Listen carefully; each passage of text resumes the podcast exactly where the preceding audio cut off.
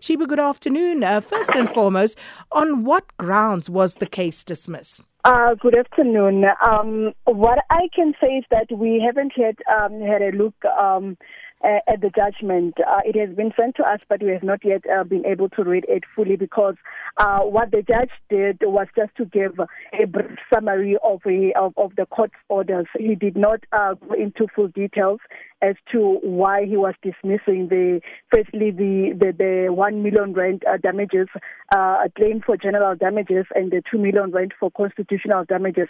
He only went into detail when he spoke about why uh, he was he, he was dismissing uh, the, the the claim that the department should be held responsible for for, for, for, for the for the death of the child, saying that the department has been doing something to to to make sure that learners in Limpopo are getting uh, proper and safer uh, toilets. But uh, because it was doing that in its own plan and not be, it was not an order of the court, that is why he made sure that there was a court order into uh, effect. And uh, with regard to compensation of any kind, uh, you know, um, and, and I'm looking at uh, the messages from our Twitter feed, people wanting to know so, what does this mean for Michael Komape's family? Does it mean that they won't be compensated for the loss of their son at all? Yes, in essence, uh, that is what it means. Um, they will not be getting uh, any further compensation from this. The only uh, amount that was mentioned in court was the 135,000 rand that they received uh, last year when the department uh, agreed with uh, Section 27 to partially settle uh, part of the damages that had been claimed, you know, the ones that were covered the funeral expenses and the psychological treatment that the family members had already gone through. And also today, the judge uh, mentioned that uh, the department will be liable for future psychological treatment only for two of the Komapes uh, younger children. But apart from that, this means the family will not get any other financial compensation.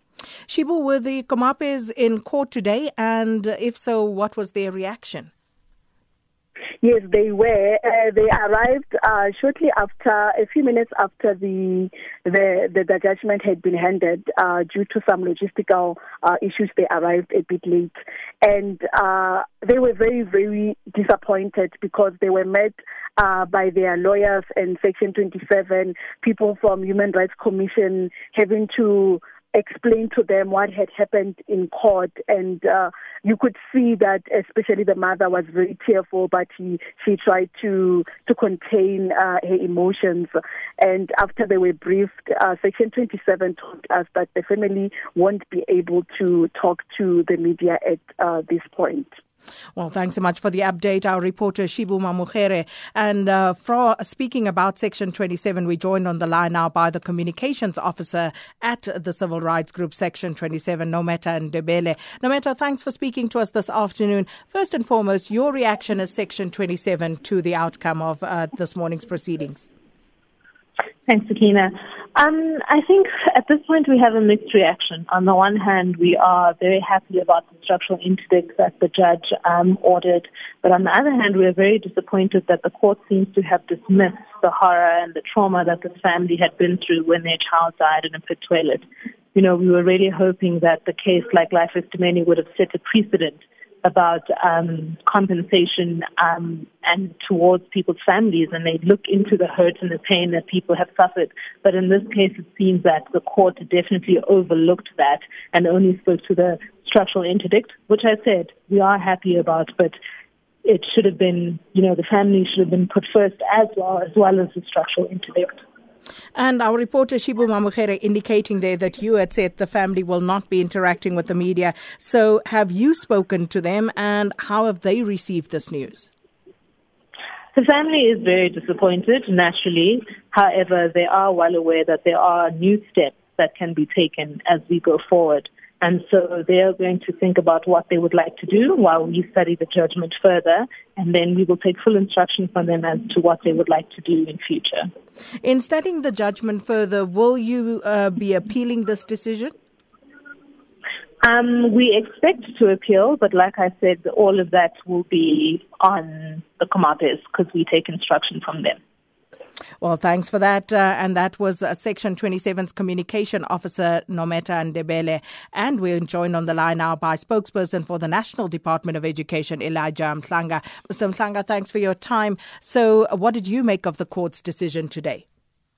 Uh, we are relieved that the matter has come to an end uh, in terms of the legal processes and that the, the order which was handed down today is consistent with the directive of the president that we needed to, uh, within a limited short, uh, um, within a limited space of time, provide a, an audit of all the schools that are still using pit latrines and a plan on how we are going to eradicate them. So we'll be focusing on that now. We went to court because we wanted. Uh, clarity in terms of the constitutional damage which the family was demanding. Not that we were opposed to the merit of the case, because we we understand that a child has passed away, and we are saddened by that. But we just needed these technicalities to be cleared up, and uh, the court has made that very clear today. So we'll now be intensifying our efforts of providing suitable school infrastructure in our schools. And I think that's important to clarify, Mr. Mhlanga. But there is still, of course, a huge backlog of schools with no proper toilets and infrastructure. There is a perception out there in South African society that the department seems to be moving very slowly um, to deal with this challenge. And uh, Section 27, uh, for their part, they have consistently raised this issue. And they've also accused the department um, of using loopholes uh, to perhaps uh, slow their role even even further where they could be addressing this issue much faster. What's your response to that? Well, that's not correct because we can provide a report of the work that has been done to try eradicate pit, pit latrines and build new schools.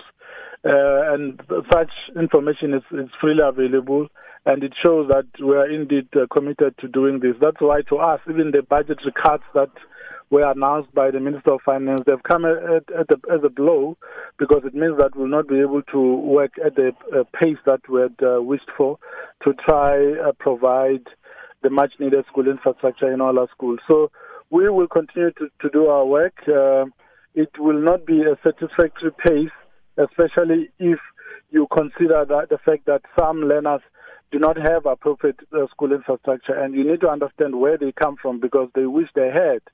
But uh, we are making progress to, to reaching them as well.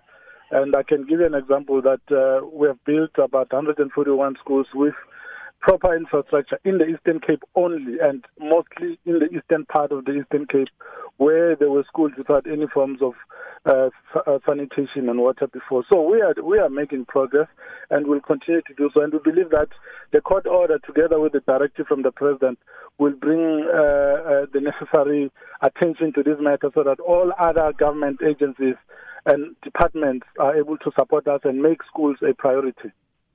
Mr. In 2016, and this was according to uh, the National Education Infrastructure Management System report, there were almost 5,000 uh, pit latrines in schools still. It's now two years later. How many pit latrines do we have in schools across the country?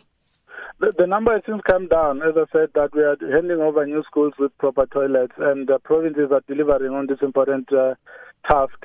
Uh, the number will be part of the report that will be given to the president. So that's the audit that the minister is is, uh, is, is currently working on. I think the numbers will become known as soon as uh, the minister has uh, has uh, approved the report for submission to the president. But definitely the number has come down. It's no longer that 5,000. That was the report back then. But since then, provinces have deliver, delivered uh, quite a bit of, of schools with proper sanitation. Mm. And, and and there's a bit of contradiction in what you're saying because it's one thing to put up new schools that have proper sanitation and that is uh, accepted.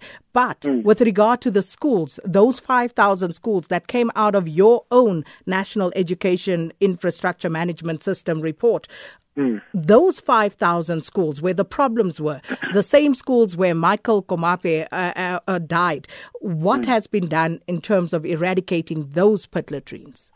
Now, pit toilets have been have been uh, eradicated in certain parts where the toilets were in dire situation. They have been replaced with properly built structures. But for you to do that, you also need bulk water supply. You also need to work with uh, other entities that provide other services that we need for us to be able to uh, provide a comprehensive uh, set of services that our schools require. So we, we are doing that. Uh, we have to work in collaboration with other government departments and other levels of government as well.